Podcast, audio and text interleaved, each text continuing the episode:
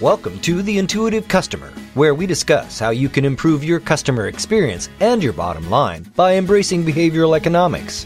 And now, here are your hosts world renowned thought leader on customer experience, Colin Shaw, and Professor Ryan Hamilton from Emory University.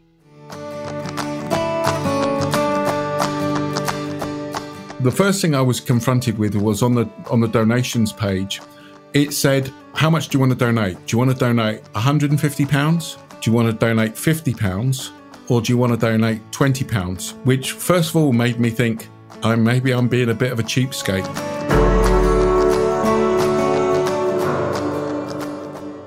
Even if the findings are perfectly valid scientifically, it can be very difficult to operationalize those in the, the noisy real world environment.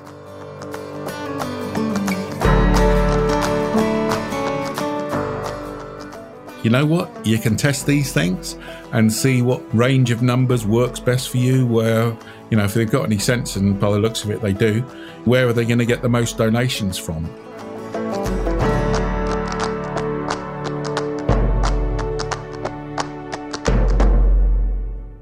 So, Ryan, we've been contacted by a few of our audience to ask what in the hell is digital nudging? Okay.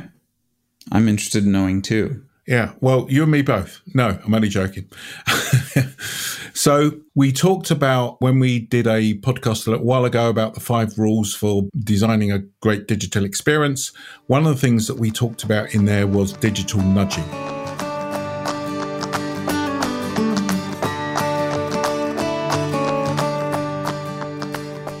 Maybe I could ask you to start off by just telling people about this concept of, of nudging. Sure. So, nudging is a term that was developed by Richard Thaler, who has since won a Nobel Prize in economics, and Cass Sunstein, who's a law professor who's worked a lot with governments. The idea of a nudge is there are a lot of there's a lot of behavioral science that tips the scales in one way or another towards a particular option. So it just makes something more likely to happen. You're never taking away people's choices, you're not forcing them into anything, but by kind of setting up the choice situation in a particular way, then you nudge them towards a particular outcome. And so there's a lot of behavioral economics that falls under the category of nudging, things like framing effects, things like context effects, and all those things can kind of nudge people in one direction. So, digital nudging for me is quite simple. Digital nudging is going, okay, so how do we do all of those types of things? How do we design an experience? How do we create an experience online that nudges people to make the right decisions or makes the decisions that will drive value for us.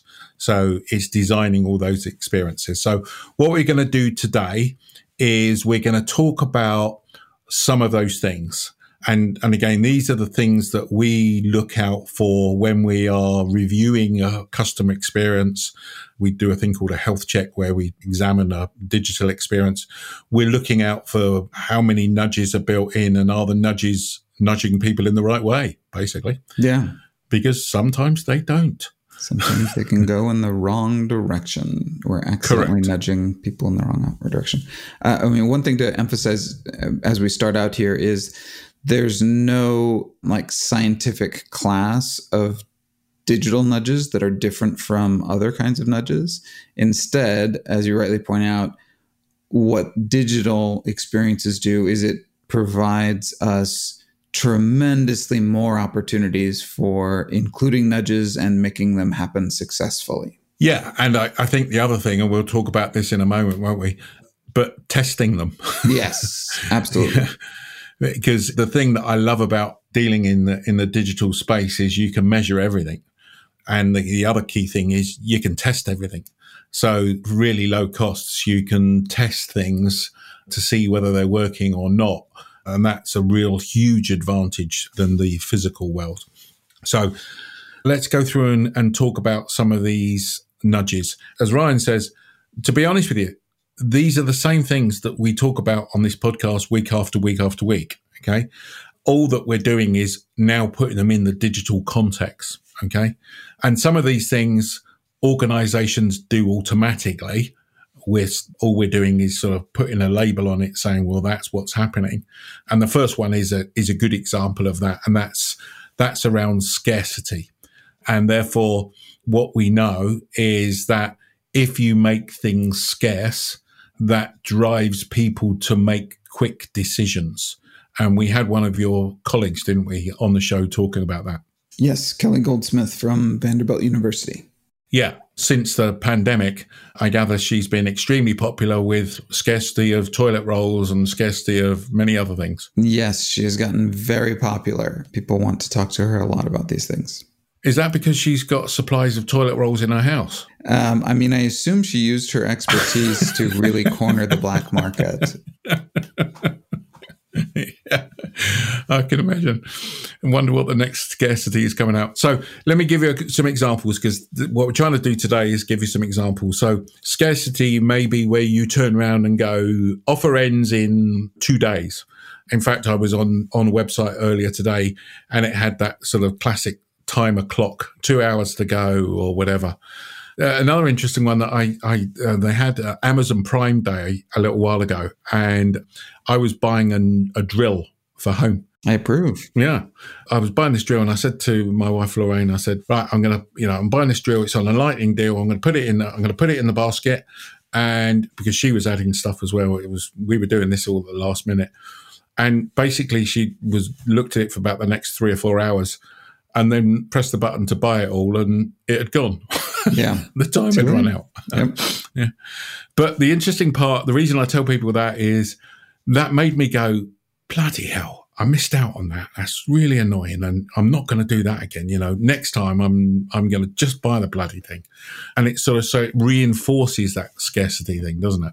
Yeah. I mean, it's, it's really painful for us to lose out on an opportunity like that. And people are motivated to value something more when it's scarce and scarce in terms of time opportunity, scarce in terms of number. Just to reiterate the point, this is not a unique to digital phenomenon. Scarcity is true in all contexts, but to your point earlier, it can be really hard to implement a scarcity prime if you are running a brick and mortar store because now you actually need to like have just a few on the shelf and then you know maybe need to restock quickly but not restock fully or, or advertise that it's for a limited time and then that's a commitment that you're making. In the digital space all this can be done on the fly. So anytime you go to buy an airline ticket they'll say hey there's only three left at this price.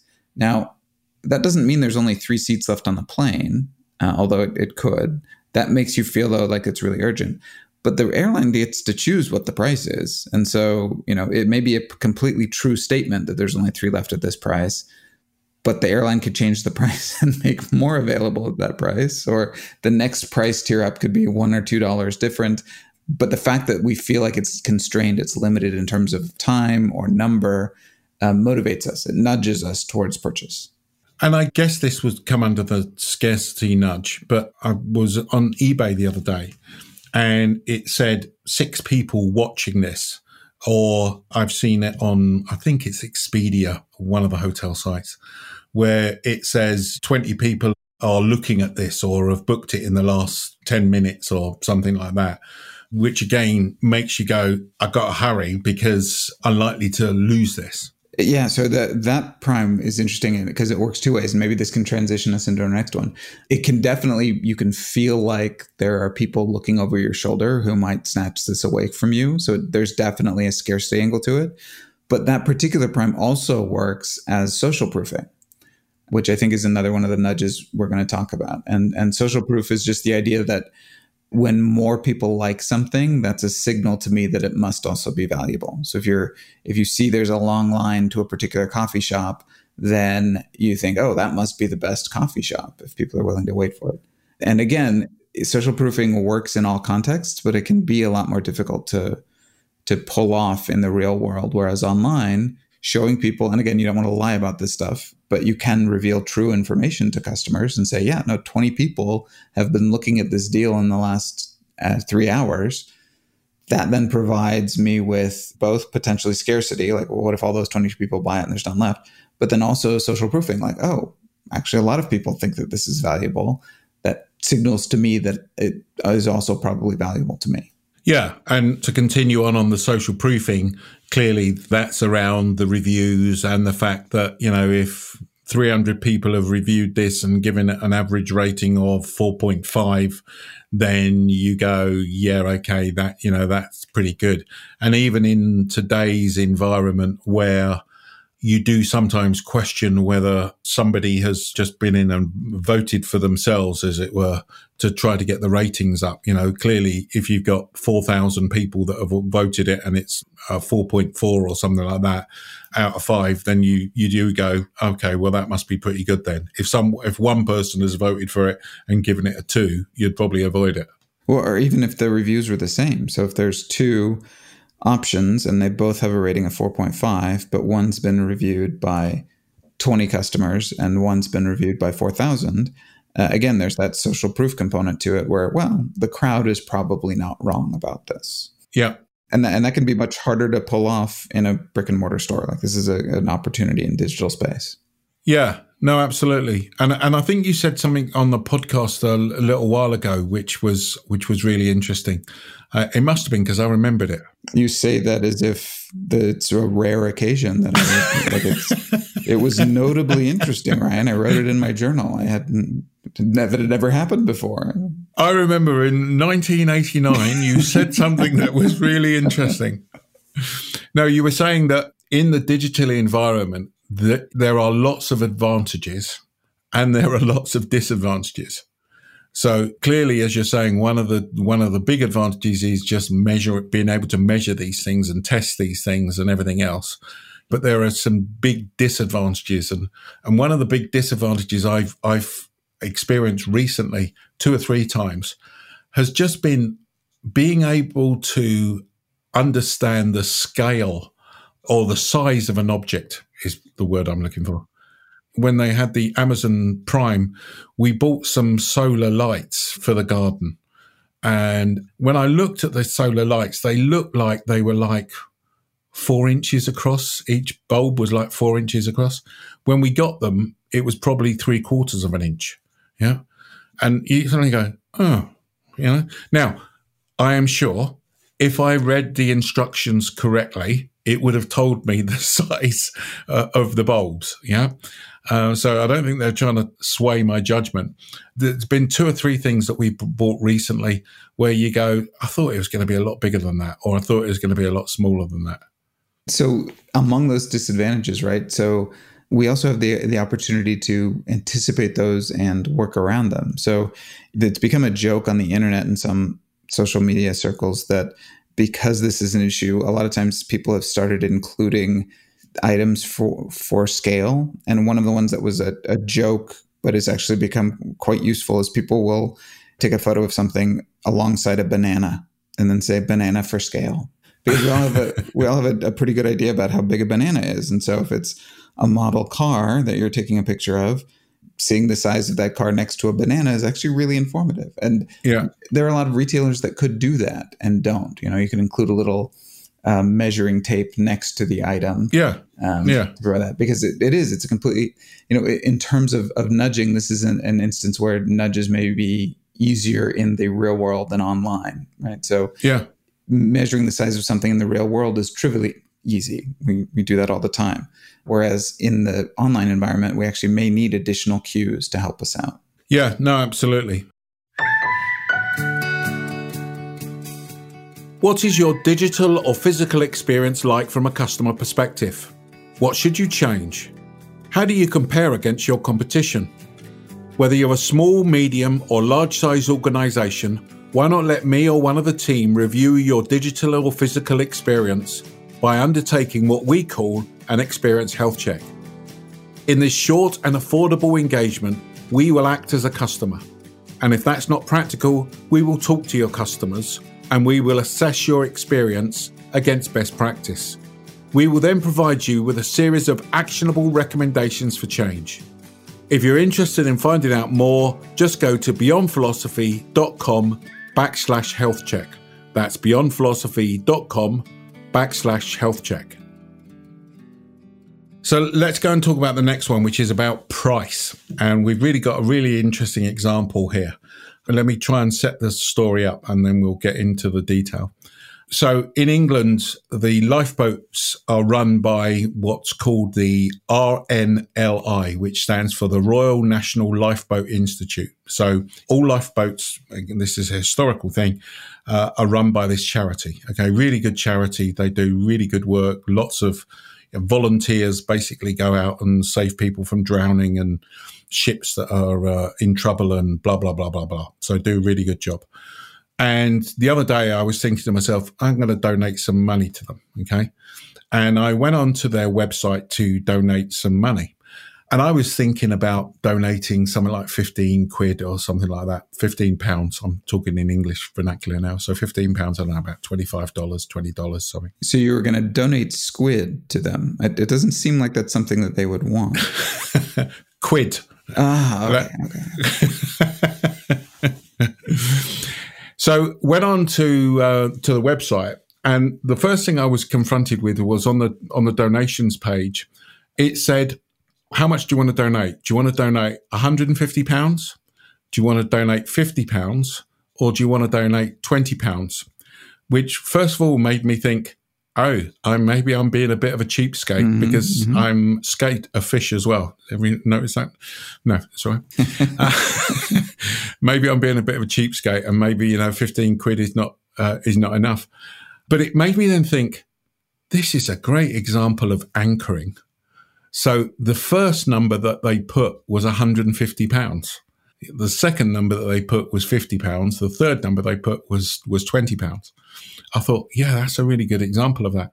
And to be clear, they they also had a field where you could input any amount that you wanted. Yes, they did. They did. But, but they included those as the kind of the default or the suggested amounts, which is very clever. Yes, absolutely. The other thing that, that I thought within that was, and again, we've talked about this in the past, we've talked about extremeness aversion. So, extremeness aversion is for instance, if we get a quote on our house for some home improvements of some description, Lorraine and I always get three quotes. We we never go with the most expensive. We never go with the cheapest. We always go for the one in the middle. Yeah. You've educated me on the fact that that's called extremeness aversion, isn't it? It is, in fact. So they were probably the RNLI are probably pushing us to the fifty pounds. Bearing in mind it was 150, 50, and then and then twenty. And then the other part of that was this whole area around this this decoy effect, wasn't it? Do you want to talk about the decoy effect? Sure. So, uh, decoy effect is the idea that sometimes you include an option in a set that you don't expect people to actually choose, but its presence there can kind of nudge you towards one of the other options. So, uh, aversion says that if you've got, in this case, any three donation amounts, the one in the middle will, on average, tend to be more attractive to people. The amounts that they had up there are, in fact, interesting. So it wasn't like, you know, 20, 30, 40. It was 20, 50, 150.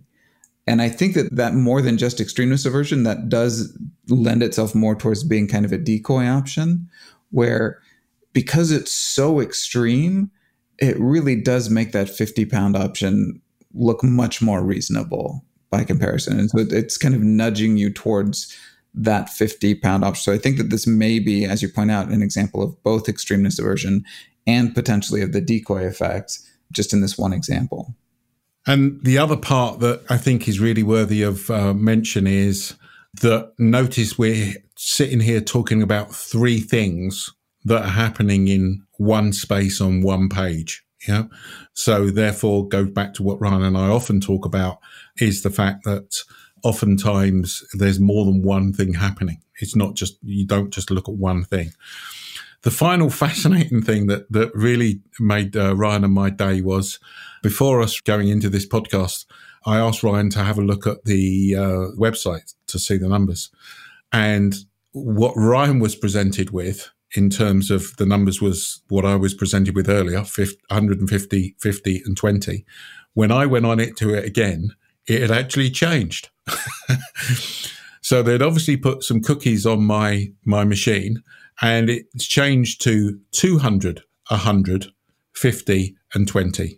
So they've given me four options now. But the really interesting thing here for me is that they could be testing it. And again, what's the learning? The learning is, you know what? You can test these things and see what range of numbers works best for you. Where, you know, if they've got any sense, and by the looks of it, they do, where are they going to get the most donations from? And could it be that returning people? Maybe it's because I've now been on this site three times, four times. Maybe, maybe they're going actually, you know, that my donation is likely to be larger or whatever clearly you've indicated an interest in the organization if you visited several times. So maybe there's you know room to up your potential donation amount. Let's play around with that. Yep.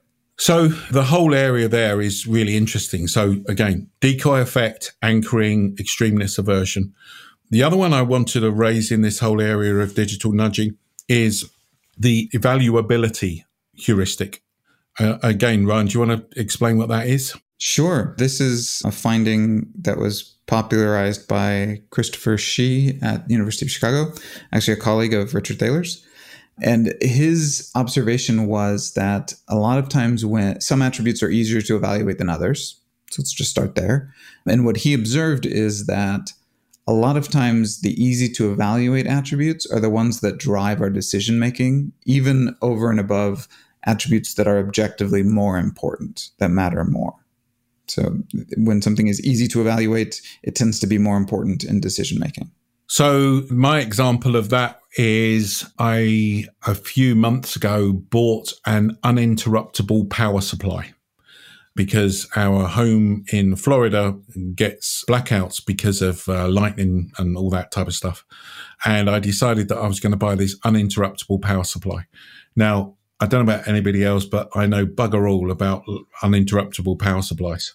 And when I went on to Amazon and looked at all the detail, I was absolutely gobsmacked at the amount of technical detail that there was there. But the one thing that I could make a judgment on was when it went out, how long did it last? Simple as that. And so I made the judgment about which ones to buy on that, I have to say to the point here, also on social proofing, which other ones people have bought and what they said about them, etc., etc. But that again, I think is is a key thing. It is well, how are your customers going to make a decision? What is that criteria? What does that look like? Yeah, I mean, it's possible that electronic specifications, the ohms and the amps and the voltage and all that kind of stuff may objectively be more important. But what chance do any of us have in evaluating those criteria? And so we focus on what we can evaluate. And I think what the other part of that for me is that actually I'm just one segment of the market. There may be other segments of the market where actually those are the more important things and they do understand them. And therefore, that's the thing that they will use to make that judgment. Absolutely. And that's an excellent point. Good. I feel like closing the show now if I've made an excellent point. Oh, I marked it in my journal too. Are you going to turn around in a few months' time and say, I remember you making a good point? No, in fact, we will never speak of this again, Colin. so the other one, and there are lots of them, but this is just a last example, and that is of framing. So the way that you put things, okay, and two examples I would give are, are the way that you can frame something is, for instance, if it's uh, you're trying to sell a car, then you could either say this car is, does 25 miles per gallon, or you could say that it is the best in class fuel economy, assuming that it is, where you don't have to specify how much it is or what the miles per gallons is. Or you can turn around and go, well, 4,000 people a year die from not wearing seatbelts. Or you could say that 13,000 lives have been saved through wearing seatbelts. Yeah, or you can say a person dies every eight minutes from not wearing a seatbelt. All those are equivalent pieces of information, but they're all framed in different ways. Yes. So the way that you say things, the way that you think about it, and that isn't, for me, the important part about this is these aren't just sort of marketing slogans. Okay. It is literally down into the wording that you use. So if you're trying to define what your experience should be, if you want customers to trust you, then the words that you use should be more or trusting type of words or cared for type of words, and the way that you say those things should be that should be that's the case.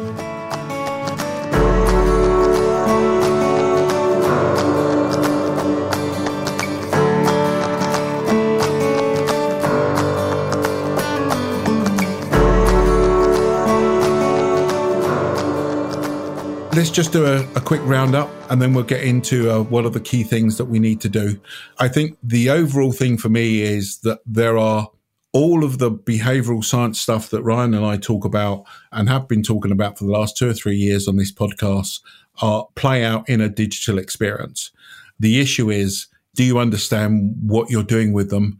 And are you using these digital nudges to nudge your customers to make the decision that will drive value for you. Okay. And some people do, some people don't. What are the key takeouts, key recommendations that you would give, Ryan? I would encourage people to think about this. We've said this on the podcast many times. Sometimes people get a little uncomfortable when you talk about, you know, nudging and, and behavioral influences and behavioral science influences because it can feel manipulative. My reframing of that question is you're doing this already. So you, you have already created your digital experience to nudge people in certain ways. The question is whether you're doing it deliberatively or not. So have you figured out what those nudges are and, and what they're driving people to do? Because you are already doing it. So I would I would be deliberative about this. Really think it through. The other big opportunity here is around a point that you already mentioned, which is testing. These findings are surprising and evocative, and these small changes that have been documented to show really big effects. The thing to keep in mind with all of that research is that a lot of it was conducted under kind of optimal conditions where you know if we're running an experiment we really want to, to quiet everything else down and we want to focus in on just what's important and even if the findings are perfectly valid scientifically it can be very difficult to operationalize those in the, the noisy real world environment. And so, two pieces of advice around that. One, as, as we mentioned already, throw the kitchen sink at it. Like, don't just use one, like, use all of them. Use as much of this as you can because people are distracted, they don't pay attention, you know, they're not going to process information as thoroughly. And so, give yourself maximum opportunity. Um, really layer all these insights on top of each other. And the other part is to test it all of this stuff can be true that we talk about on this podcast and that, that people write about in behavioral science, but nothing is true all of the time for everyone. And so test it and see. You know, the, the Royal Lifeboat Institute, they're doing the right thing here. They've layered a bunch of insights on top of each other. And then they've tested it in a bunch of different ways. Like we were able to identify that live, where I got one version of the website and Colin got a different one. And now over time, they're going to be able to tell, oh, this one really works and this one doesn't work as well. Or this one works better when people have visited the website several times, but this other one doesn't work as well. So use these insights to develop better hypotheses, but recognize that everything should be a hypothesis all the time. Nothing's settled. So throw the kitchen sink at it, really layer these things on top of each other and test, test, test. Absolutely. And I think you've said it all. I think the, you know, what we know from doing lots of reviews of digital experiences uh, is that most of those digital experiences are not deliberate. Most of those experiences have been designed really without a lot of thought to customer emotions and behavioral science and how you can nudge people along. As you rightly say, those nudges are in there. It's just they're nudging people all over the bloody place, basically. And clearly you want them nudging people in the, the right direction. And that for me doesn't mean that it's manipulative at all, because at the end of the day, people make a choice. But what you're trying to do is you do want it to be deliberate. And if you do make it deliberate, as, and again, I'll just reiterate what Ryan said, test the hell out of it because you can. And also last point I would make is this is where segmentation again comes in because you can now start to segment your market and you can start to design different experiences with different people with different nudges in and that will have different effects and it becomes far more sophisticated. So we hope that's been of use. Um, if it has, uh, we would ask you to do one favor And that is if you can, wherever you get your podcast from, if you can go on and give us a review to do some social proofing for us and give us some uh, feedback and let everybody know what you think of the podcast, be it good or bad, that would really help Ryan and I. And see, I'm going to reframe that, Colin. I'm going to invite our listeners to do us either one favor, two favors, or 10 favors, their choice. and among those would be rating and reviewing. But you put the anchoring one, the 10 favors, at the end. You could either do 10 favors for us, or two, or one. See, I'm, I'm learning all the time too. Excellent. All right. Look forward to seeing you next week. Cheers.